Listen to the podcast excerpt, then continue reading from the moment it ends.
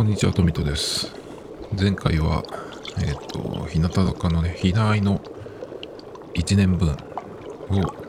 もう一回見て、振り返って、で、結局どうだったんだっていうね、話を、まとめ的な、まとまってないですけどね、まあ、その話をして、まあ、ようやくひなあいの話は終わったんですけど、ひなたの話でちょっとだけすると、あの、2ヶ月ぐらい前に急に思い立って、あの、ブログをね、その誰かのブログを最初からちょっとこう、読んでみたいなっていう風に思って、キャプテンのブログをね、あの、一番最初の、その本当に、あの、皆さん、はじめましてみたいなところから読み始めて、で、こう、ずっと今日に向かって遡っていくっていうのをやってるんですけど、僕、遡るの好きですね。なんか、いないも1年間振り返って遡ってとかやってましたけど、で、そのブログをね、その、あれなんですよ、一番最初に戻るっていうのが結構大変で、その普通のブログサービスだと、そのサイドバーにカレンダーがあって、それでこう、最初に戻るみたいなやつができるんですけど、なんかそういうのもないっぽくて、で、ウィキペディアとか見ながら、いつから活動を始めたんだろうっていうので見て、2016年の夏ぐらいだっけかな？わかんないけど、結構前なんですね。3 4年ぐらい前 ?5 年とかだってるかな？わかんないけど、あれなんですよね、その、キャプテンの場合だと、ひらがなけやき時代があるわけですけど、そのひらがなけやきっていうのも、あの、けやき坂の後輩みたいになってるんですけど、あの、実質、まあ、本人たちはね、先輩後輩ってあると思うんだけど、見てる方からすると、その、ほんのちょっとの差なんですよね。欅の最初のシングルが出る前に、その長濱ねるちゃんのことがあったので、そのひらがな欅っていうのを急遽作るっていう風になったので、本当に数ヶ月ぐらいの違いなんですよね。なんかその今日向ですけど、その日陰みたいな感じの時が結構ね、まあその後長いんですけど、で、一番最初に、まあ、なんとかして、えーたどり着いて、そこから、その、一個ずつ、その、新しい方に向かって読んでるんですけど、そうすると、うんと、そうだな、なんだっけ、最初のライブとかがあったりとか、あとは、なんだっけ、2期生が入ってきたりとかね、えーさっき言った長濱さんが抜けたりとか、あとは、っていう、なんかいろいろこう、大きい出来事とかがいきなり来たりとかしてね、そのブログの中で。それが結構面白いんですけど、面白いっていうかなんか感慨深いというかね、僕は感慨深いっていうのも変ですけど、それで、えっ、と、柿崎さんが抜けたりとか、影山さんが休みになったりとか、今はね、えっと去年の7月ぐらいまでようやく来ていて、そうだね、だから解明したっていうのもあったりとか、アルバムが出ますっていうのもね、あったりとか、一番最近だと、えー、何かな、7月ぐらいなんで、あ、なんかあの、写真集？沖縄に行きましたみたいなやつがあったりとかして、だからまだ井口がいるんですよね。まあその辺とか、だんだん、うーん、いろいろね、出てくるのかなっていう感じで、まあいつになったら追いつくことやらって感じなんですけど、そんなのを見てますよっていう話でした。で、えーっと、ゲームオブスローンズですね。今日はちょっと話そうかなと思って、本当に、えーっと、これの話してるとこって他にもあるんじゃないかなって気がするんですけども、でもとっくにそのシーズン8完結はしてるんで、まあ全然ずれてるんですけど、僕の場合は。今月急に見始めて、シーズン1からね。でももう結構飛ばしながら見てるんですよ。だから本当に、あの、薄いゲームオブスローンズ話になるんですけど、今シーズン6まで終わったんですね。Amazon プライム、プライムビデオで見ていて、で、どのぐらいのペースで見てるかっていうと、飛ばしながらっていうのは、あの、最初のシーズン1のその1話からそのグロいグロいねシーンが結構あるんでちょっとなんかそういうの嫌だなっていう感じであの何ていうのあのシークバーっていうんですかね。あれでこう大体ちょっと小さい画面で見ながら、えー、この辺見てみようかなっていう感じで見たりとかあとその画面全体が暗い画面の時暗い時なんか全然見えないんで僕 iPad で見てるんですけど12.9インチの。テレビにつないで見る時もありますけど、まあ、結構その軽い感じで見てるんで iPad でそのまんまあの見てるんですけどその iPad でこう飼育場を触って、うん、大体この辺のシーン暗いとこはちょっと見えないからいいやって感じで飛ばしたりとかこの辺はなんか血がいっぱい出てそうだからちょっとやめようとかねいう感じでどんどんどんどん飛ばしながら見てる言ってるんですけどでうんとさっき言ったその暗くてよく見えないっていうシーンが結構あるんでその何て言うのかな国というかうんそこの場面によってはずっとその暗っぽい画面で映ってる人たちっていうのもいるんですよね。そういうところは結構ね全然見てなかったりとか。だからなんかあの雪山の中で生活してる村落みたいないつもなんか剣の練習してるみたいなところがあるんですけどあの辺の人たちのことは僕全然よく知らなくてほとんど飛ばしてるんですよ。あの辺の人たちっていつも薄暗くて画面が見えないんだよねで明るいところになると結構パッと手を離してみるんですけどそれがあのドラゴンの女王のところでデナーリスですね。あの辺のところは割と見てますね。だからドラゴンの女王のところは割と結構しっかり、えー、見てるというか分かってるというかね。でそういう見方をしてるんでなんかその芝居というかその、うん、シーンの中で間があるシーンとかあと会話が結構長いシーン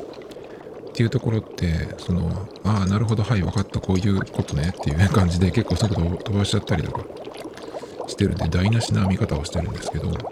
何ていうのかなそのストーリー的に何がどうなったかっていうのをどんどん知りたいっ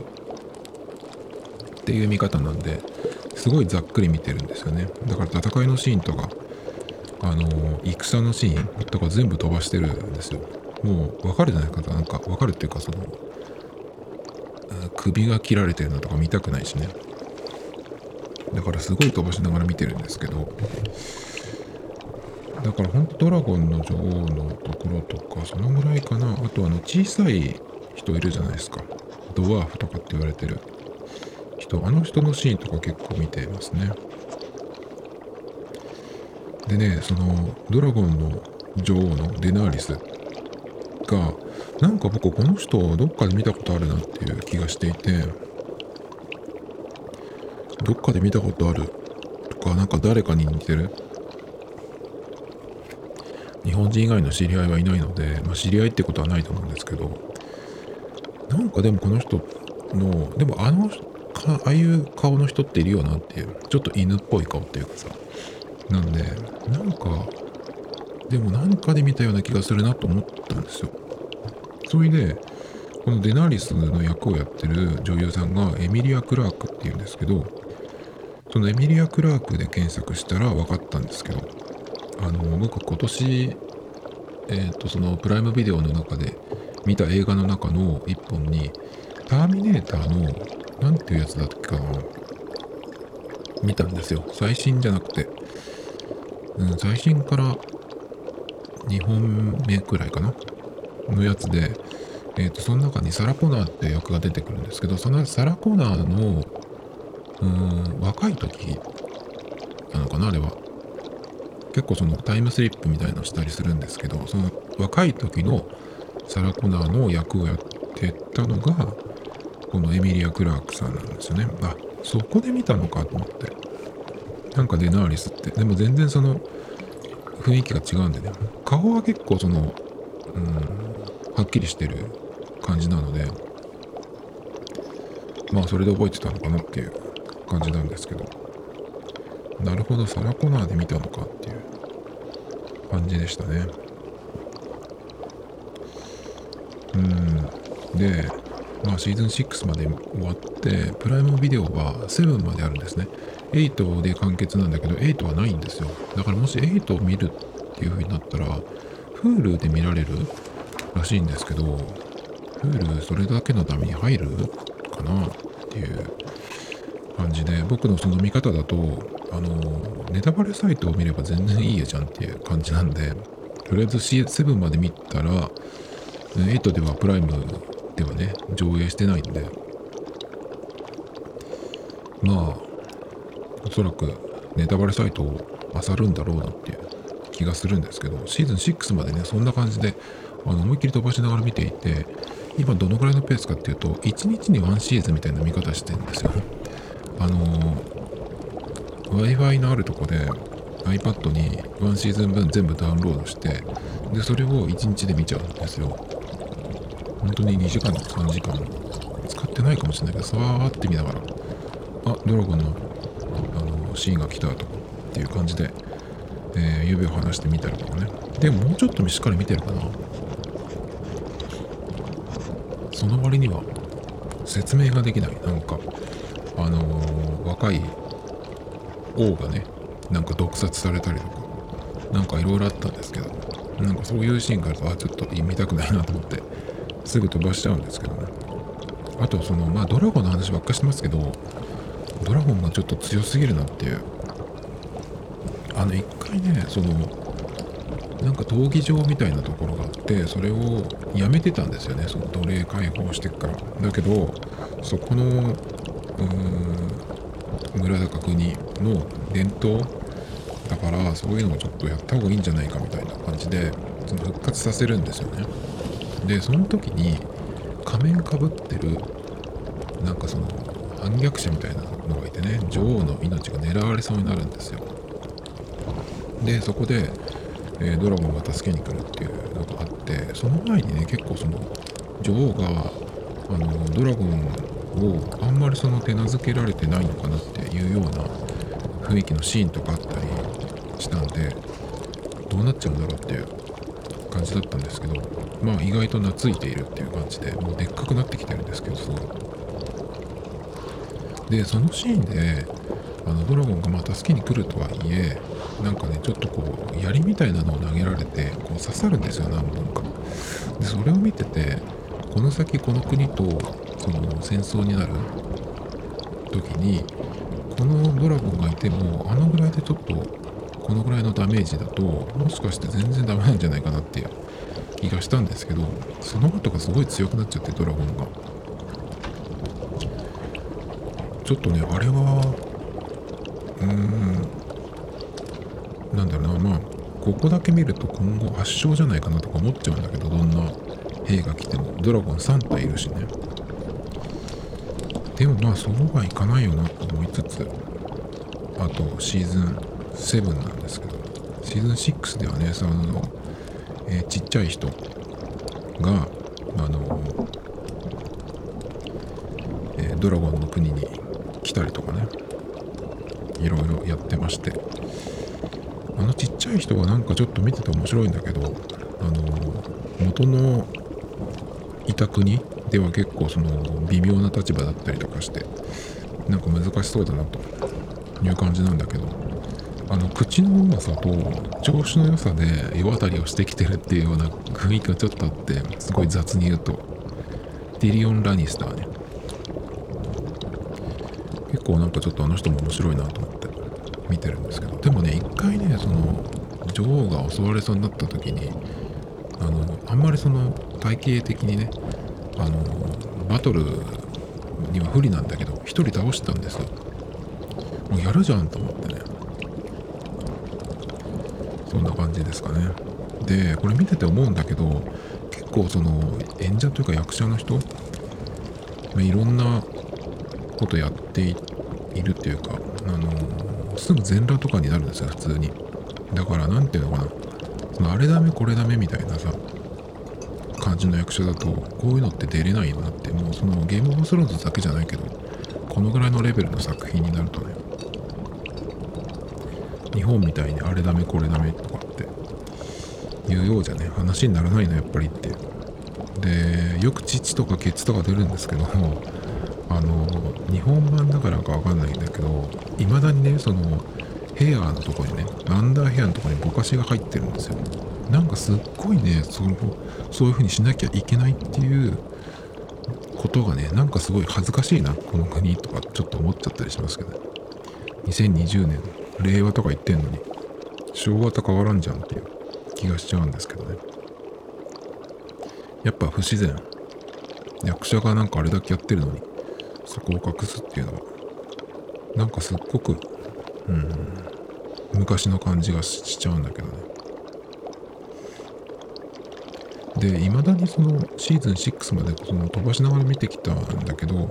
いまだにこれがなんでなんでそんなにその世界的なヒット作になったのかここまで続いてるものなのかっていうのはちょっとよく分かってなくてまあ飛ばしてるからからは分かんないけどそんなにって感じがしちゃうんだよね。なんとなくだけど。あとねえっ、と何ていうえアリア・スタークだっていうえー、登場人物がいるんですけど今僕が見てるシーズン6のところではなんかね最初は他のなんだろうな男たちと一緒にこう行動していて剣持って戦ったりとかして、えー、ズバズバやっていたんですけど途中からなんか一人行動になってなんかねでっかい建物のとこに来たんですよ。白と黒の扉の建物に。その暗い建物の中でねなんか死人の顔が壁中にいっぱいあるみたいななんか変なとこなんですけどそこでね修行みたいなことやってるんです。よあれは何をやってんのかよくわかんないんだけどその顔を変えられる能力みたいなのが欲しいっていうことなのかなちょっとよく分かってないんですけどでそれをねやってるんですよそのアリア・スタークっていう人が。でこの人がこの人も誰かに似てるなと思ってそう僕がそのこの人アリア・スタークが出てると、えー、富山さんって呼んでるんですけど TBS の女性アナウンサーで富山えりさんっていう人がいてあの玉結びっていうねラジオを結構聞いてた時期があって金曜日にこの富山さんっていう人がね出るんですよ。それがあってなんかそのあなんか似てるなっていう感じでこの人アリア・スタークのこと僕富山さんって呼んでるんですけどあ富山さん出たみたいな感じで。でもね、まあ、なんとなくそのうんなんとなく似てるっていうのは伝わるかなと思うんですけどそこまで似てるわけではないですけどね。で僕はアリア・スタークを富山さんって呼んでるんですけど富山さんはねちょっとどうなんのかなって今なんかあのやられちゃって怪我しちゃってちょっと大変みたいなんですけどどうなるのかな富山さんはね。あとはねそうシーズン7を残すのみなんですけど8はだからプライムではないないのでまあ Hulu で見るかどうか多分見ないと思うんですけどそれよりもね、僕はな、ドゥエイン・ジョンソンが出てる、Ballers っていうドラマがあるんですけど、それを one, two、えー、プライムビデオで見て、5まで今や、5を今やってるのかな？だから3、4は、あの、もう、とっくに出てるんですけど、それが配信で見られるとこがないっぽくて、で、えー、その、 Ballers 1、2が、 one, two のその見放題があのプライムで終わるんですよねそろそろ。だからそれが来たら34とかやってくんないかなとかちょっと思ってるんですけど。そっちの方が見たいんですよねシーズン、えー、ゲームオブスローンズのシーズン8よりね。あとこれを見ていてねずっと思ってたことがあって。あの、僕が日本人だからかわかんないけどなんかすごい大河ドラマ感があるなって。まあ大河ドラマって言ったらまあそうなのかもしれないけど。でそれで言うとあの、何年か前にやっていた綾瀬はるかさんが主演の、え、ファンタジー系の大河ドラマっていうのがあったんですよ。普通の大河ドラマの時間にやってたっけかな？なんか何シーズン何クールかあの、続けてやっていてシーズン3ぐらいまであったんですよね確か。それはなんかよくわかんないけど見ていたこともあって結構ねそれに何て言うのかなその物語のそのうん雰囲気というか世界というかその設定が似てるんですよね。その実在のではなく架空の国みたいのがあって、えー、現代の文明みたいなのがある設定とはまた違う？だからほんとゲームオブスローンズみたいに馬で移動してみたいな感じで電気とかなくて。でえっ、ー、と剣を振り回して戦ったりみたいなやつで。でさらにそのいろんな国があって、えー、その国同士でやり合ったりみたいなのがまさにそのゲームオブスローンズに似てるなと思って。だからどっちかがまあでもこっちのそのあこのタイトルはねドラマのタイトルは「精霊の森人」っていうんですよ。守り人って書いて森人っていうんだ気がするんですけどこれがもしかしたらそのゲームオブスローンズも長いんでそれのうんなんか影響を受けたのかなとか思ったんですよね。だけどその精霊の森人もそれからゲームオブスローンズの原作がどっちもある作品なんですよね。ゲームオブスローンズのえっ、と原作は日本のタイトルが「氷と炎の歌」っていうジョージ・ R.R. マーティンっていう人が書いた本が原作らしいんですけどその「精霊の森人」の原作もどっちも1996年に出てるんですよねだからすごい似てるからなんかどっちかがこう影響を受けた作品かなとか思ったんですけどなんか同じくらいの時期に出てるみたいですね。うん。っていう話でした。という感じでもうゲームオブスローンズの話はすることなくなっちゃったんですけども本当にだから薄い話ですね。シーズン1から6まで一応見終わった。飛ばしてるとはいえ見終わったんですけどそれでこれっていうね。今日もう一個話喋りたいことがあってそれがあの携帯料金プランの話なんですけど結構そのアハモが出たっていうことからそのいろいろ動いてきてるんですね。で僕も来年おそらく何かしらに今使ってる2つの回線のどちらかを、え、変えるんだろうなっていう感じがかなりしてきてるんであの、すごいまあ注目してるんですけどまず先週の話でドコモのプランがえっ、と値下げになったっていうちょっとこう改良されたっていうのがあって、えー、5G ギガホプレミアっていうのと、まあ、4G の方のギガホプレミアっていうのがあるんですけどこれが4月1日から、まあ、値下げになる。それぞれ1000円と600円ずつ値下げになって、えー、でももう、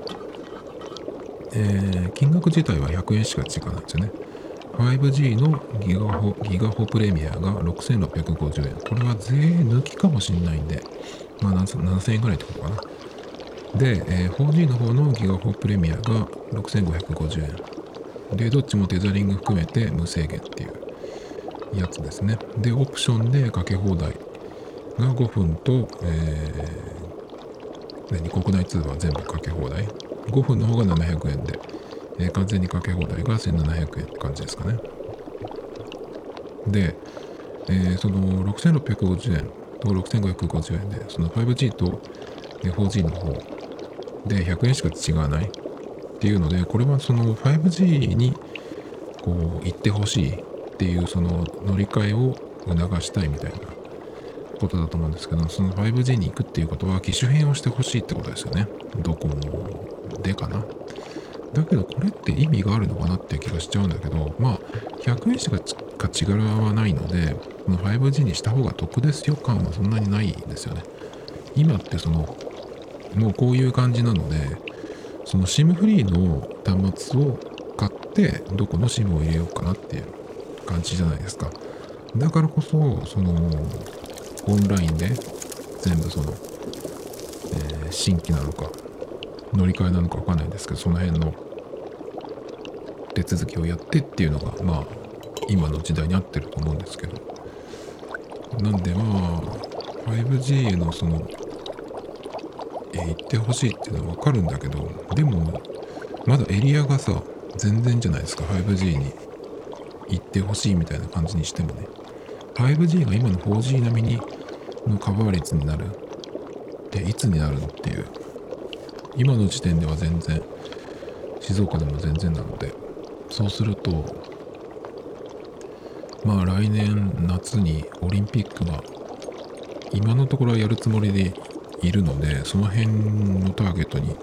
してやってるのかわかんないですけどまあそこで始まったとしても一斉に行くとは考えられないんでまあ来年いっぱいぐらい来年の末ぐらいそれこそ今からちょうど1年ぐらい後にどうなっているのかなっていう感じ。その辺でその 5G のことを真剣に考えるというか今はだから今年例えば iPhone12 に変えた人はもう別に何も考える必要なく自動的にその 5G のエリアが広がってくればね 5G につながるっていう風になってくるんですけど僕はまだ 5G 端末持ってないんでしかも今年えっと2台買ったのでまあ普通に行けば2年ぐらいはねそのまま 4G でいると思うんですけど。でそれに加えてえっとドコモがもう1個あって乗り換え手数料を配信にしましたね。これも多分来年からだと思うんですけど。でさらにドコモからアハモへの、えー、移行はもともとはあの MNP ナンバーポータビリティあの乗り換えっていうその扱いだったんですけどそれが不要になったっていうのがありますねだからドコモを今使ってる人でアハモが始まったらそっちに行きたいっていう人はその乗り換えの手続きとかじゃなくて単純にその料金プランが変わるだけっていう感じでいいみたいですね。でこれっていうのがなぜそうなったかっていうのが書いてあったんですけど当初はシステムの改修が間に合わないっていうことだったんであのえー、MNP の手続きが必要っていうふうに書いてあったんですけどだけどそれを前倒しにしたので、えー、その MNP は不要になったっていうふうに書いてあったんですけどそれってねそう本来不要なのにだってドコモからドコモじゃないですか。回線も同じだし。ただの料金プランなんだけどなんかそのブランドを別ブランドにしたいみたいな見せかけですよね要するに。それをやりたかったっていう。だけで本来不要なのにそのわざと別ブランドにみたいに複雑化しようとしてただけだったりしてっていう気がするんですけどね。だからそれをやるとその複雑になるというか手間がかかるんであのそういうわざと別ブランドみたいな風にするのはやめましたっていうことなのかな。っていう気がしましたけど。なんでまあドコモの人はねそのまま、えー、料金プラン変えるだけっていう感じでアハモに行くことができるらしいですね。っていうのが先週の話で。で昨日だっけかな。あのソフトバンクがこのアハモに対抗するえ料金プランとかそれから今のドコモのその大容量プラン無制限のやつが値下げしたみたいな感じでこの辺にもちょっとこう、え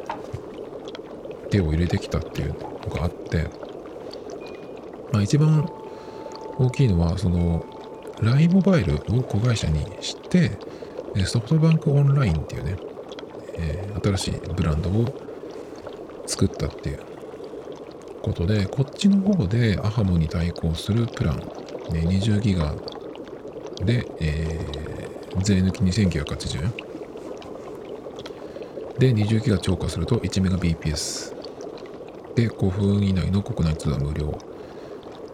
それから、えー、手続きをオンライン専用でやるっていうね。で、LINE でもなんか手続きができるとか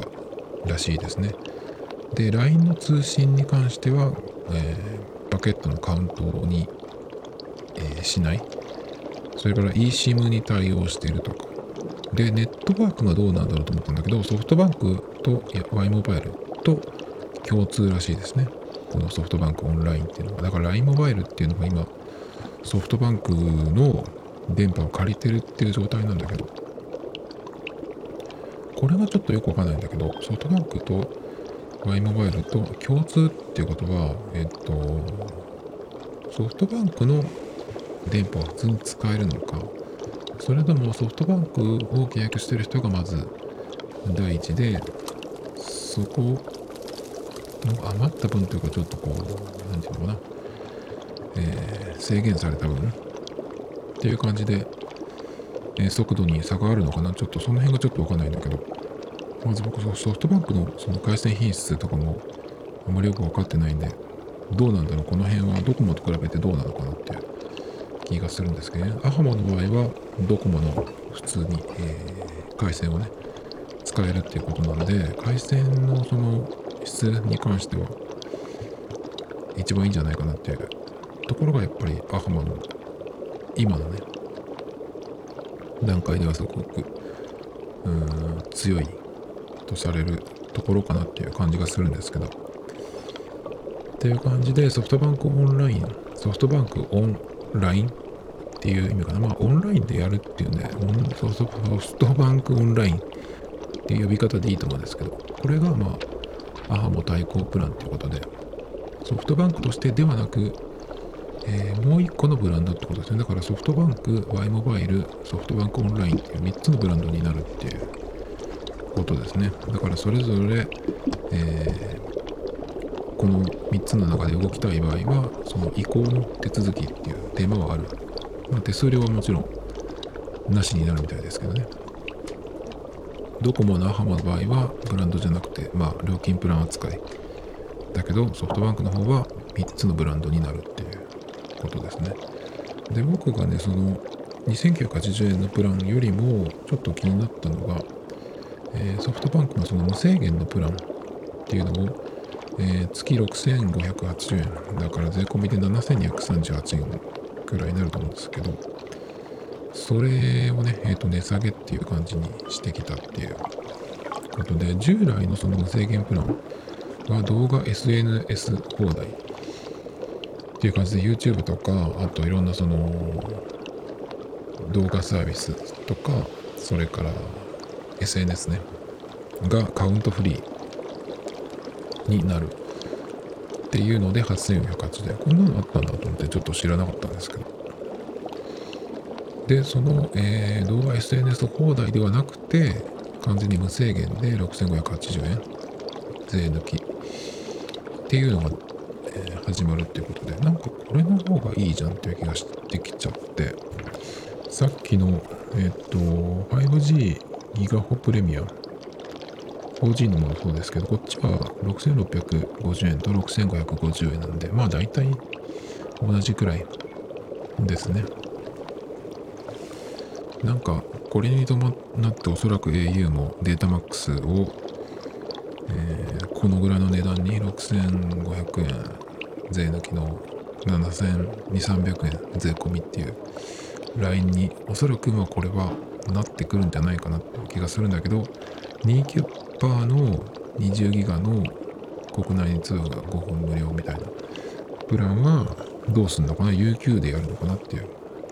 普通に考えるとね。あんまり面白くないですね。いつものその横並び。まあでも今えっと国内の3社の料金プランっていうのは大体どっかがやればそれに習ってね来るっていう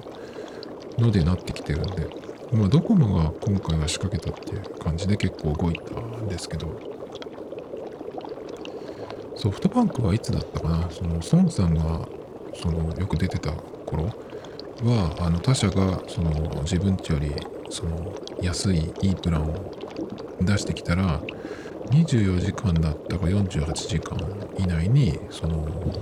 追従するプランを出しますみたいなことを言ってた時期があったんですけど、まあでもソフトバンクは早いですね、やることがね。それでですね、そう、ソフトバンクオンライン、LINE と LINE モバイルと、えー、完全子会社でっていうのなんですけど、僕それでやっぱりこれ気になっちゃうのがその LINE と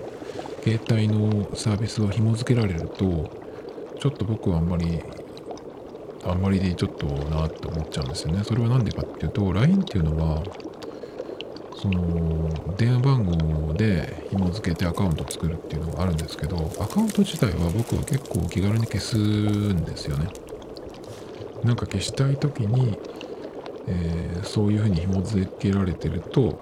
面倒というか不便だなっていう。だから LINEPay も本当に使わなくなったし LINE を使うサービスっていうのはそのアカウントをいつでも消せるっていうかそのアカウントをえー、気軽に消すっていう前提ではやられてないんですよね。一度その作ったアカウントをその電話番号並みになかなか買えないっていうような前提でやられてるんでだから LINE のサービスって結構僕は使いにくいんですよね。インスタントのものと思って使ってるので LINE 自体をね。だからそのうん個人認証代わりみたいになってるんですけど割と今ちょっとなんかそれがあると嫌だなって。だから結構 LINE でいろんなサービスとかやる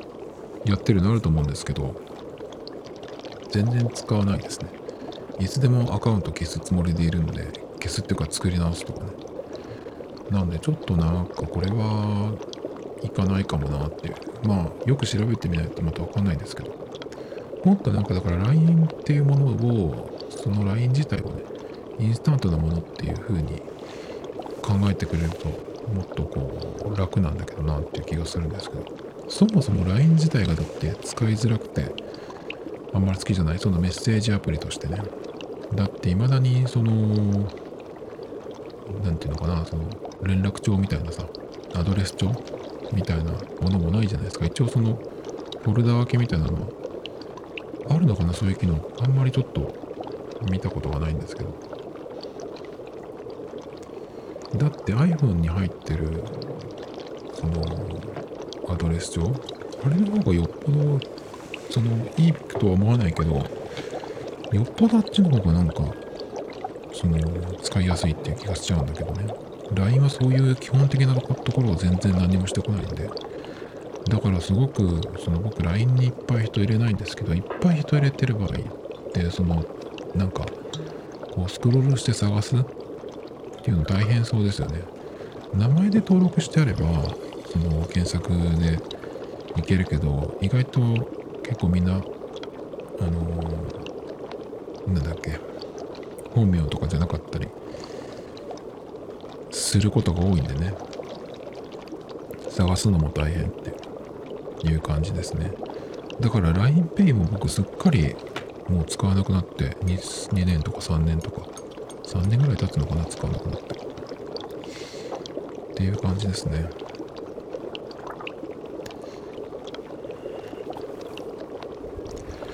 でじゃあ結局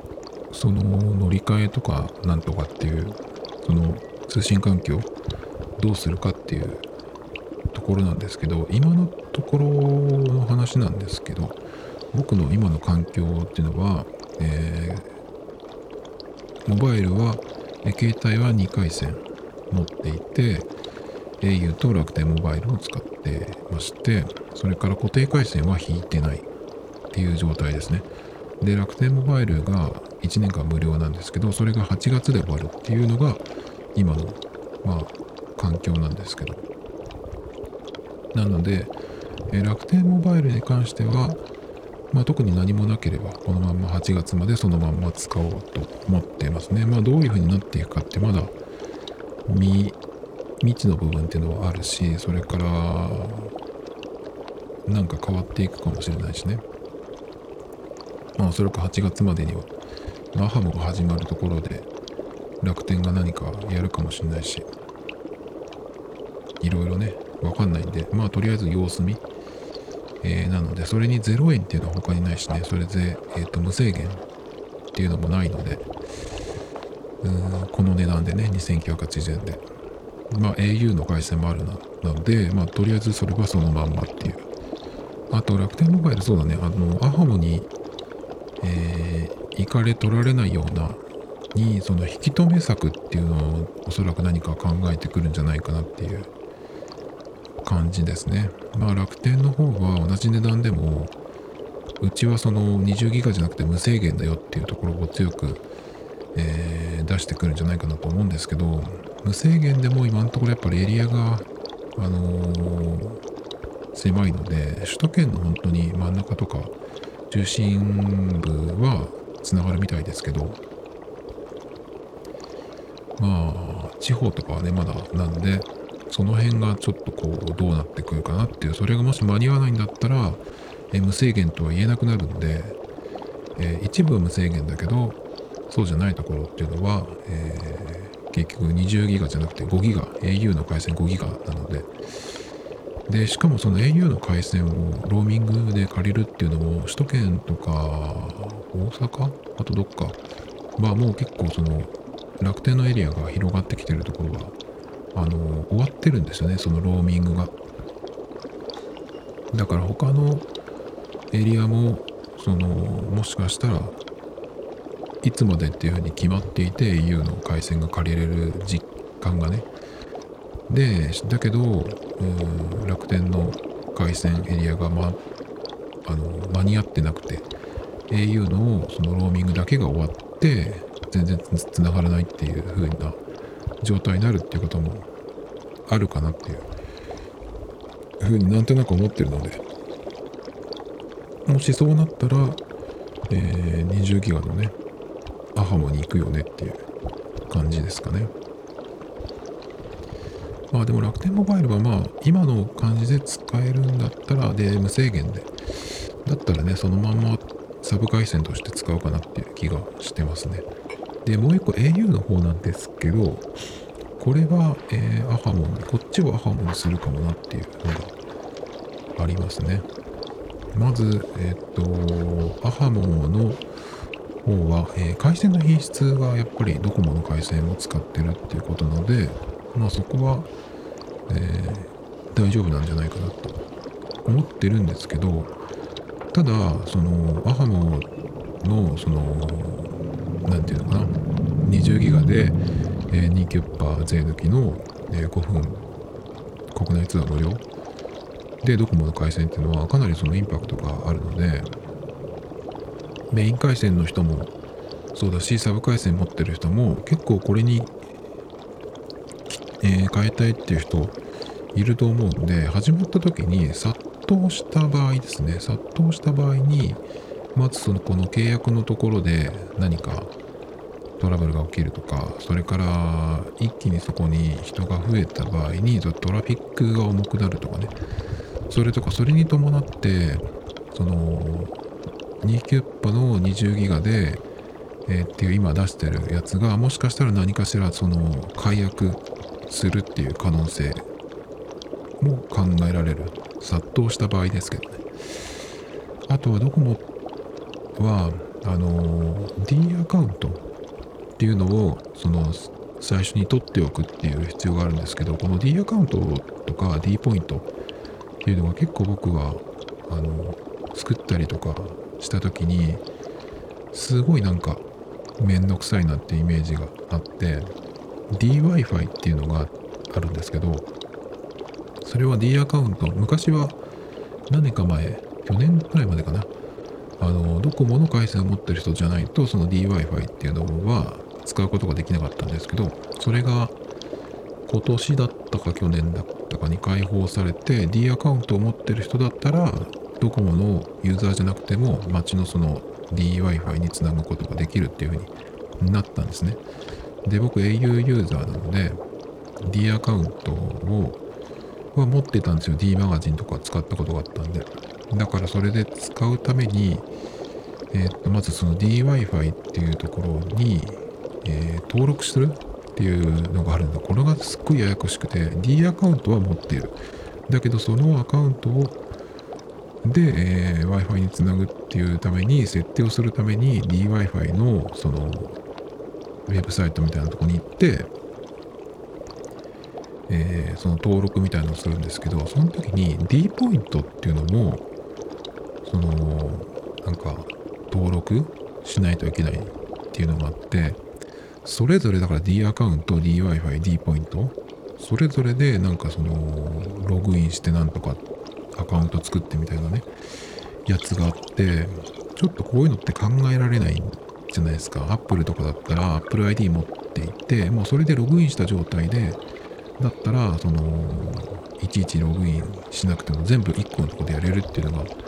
そのアカウント作る意味だと思うんですけどドコモのやつは本当に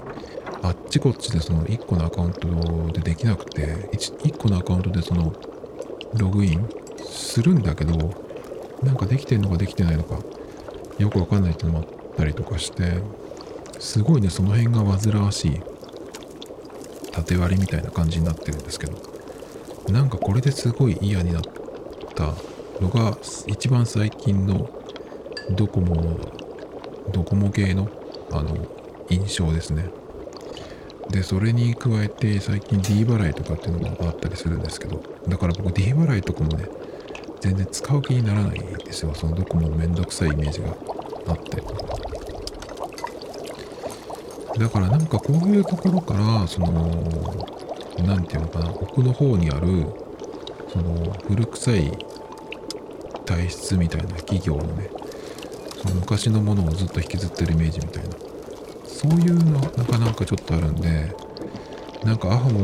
に行くことでそういうなんかドコモのめんどくさいのまたなんかあるのかなとか思うとねちょっとその辺は引っかかるところではあるんですけど。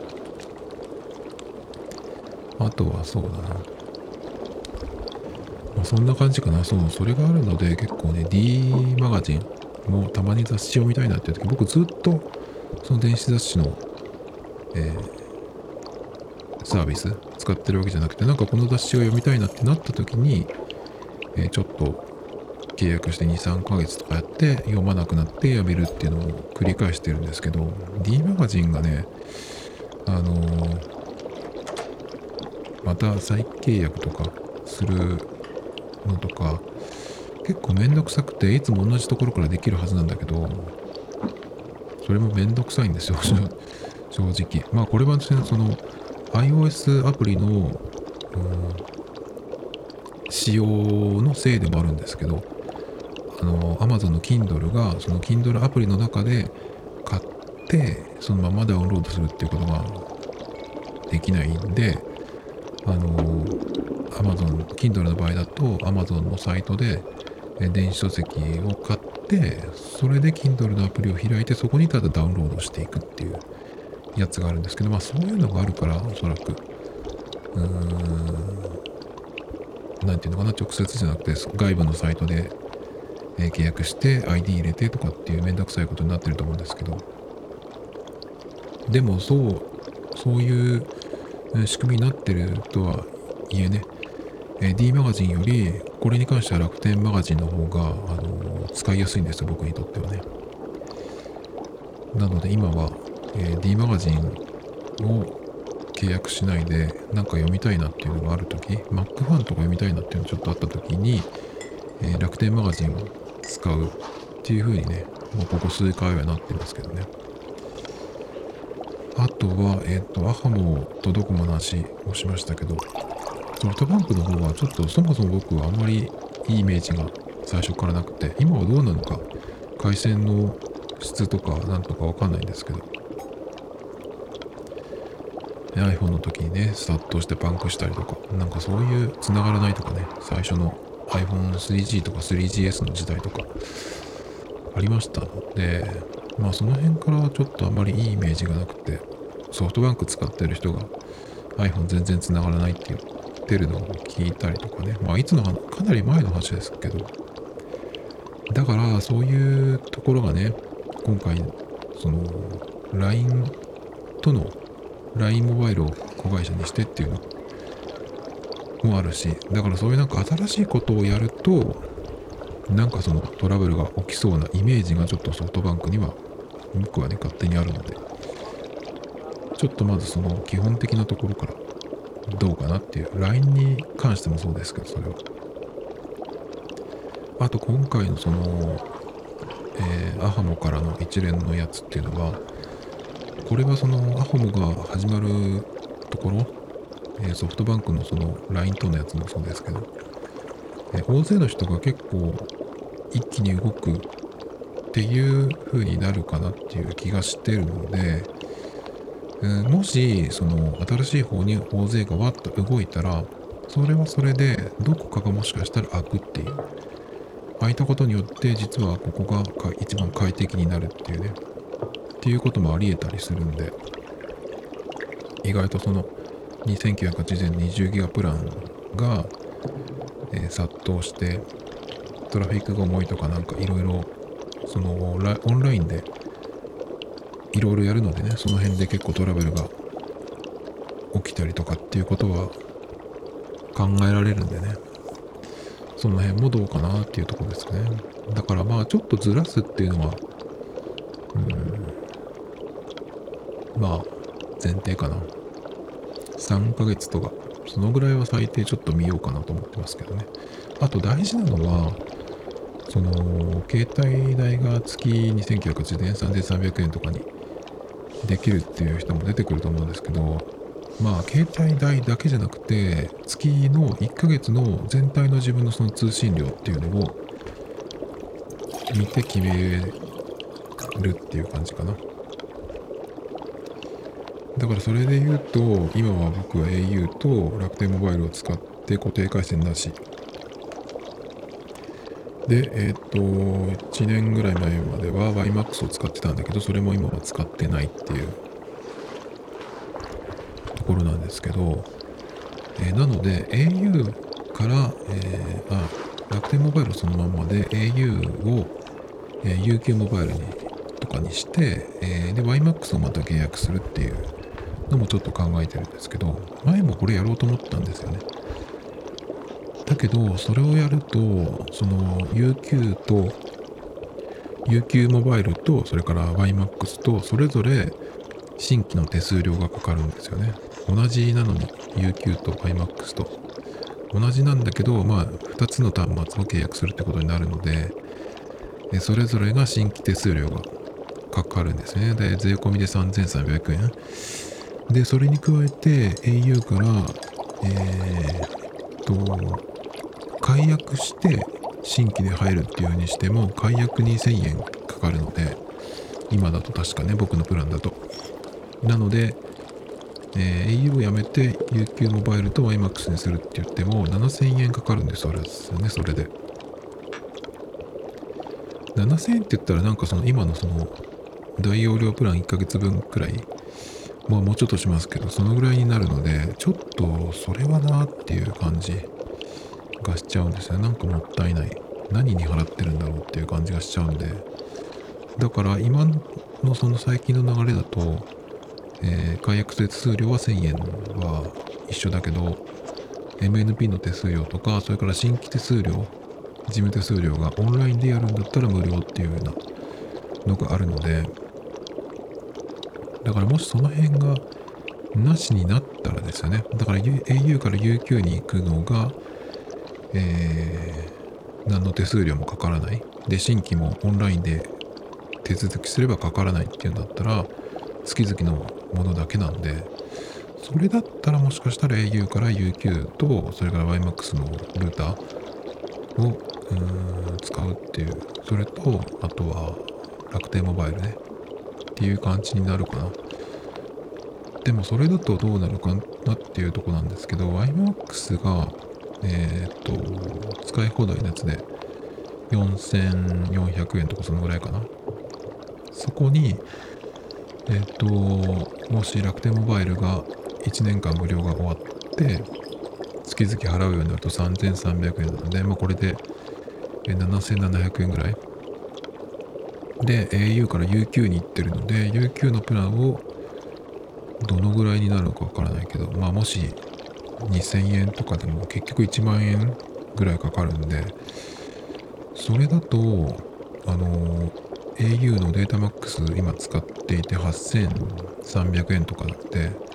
それとあんまり変わらないかなっていう。そのままとっていうかもしかしたらその au データマックスが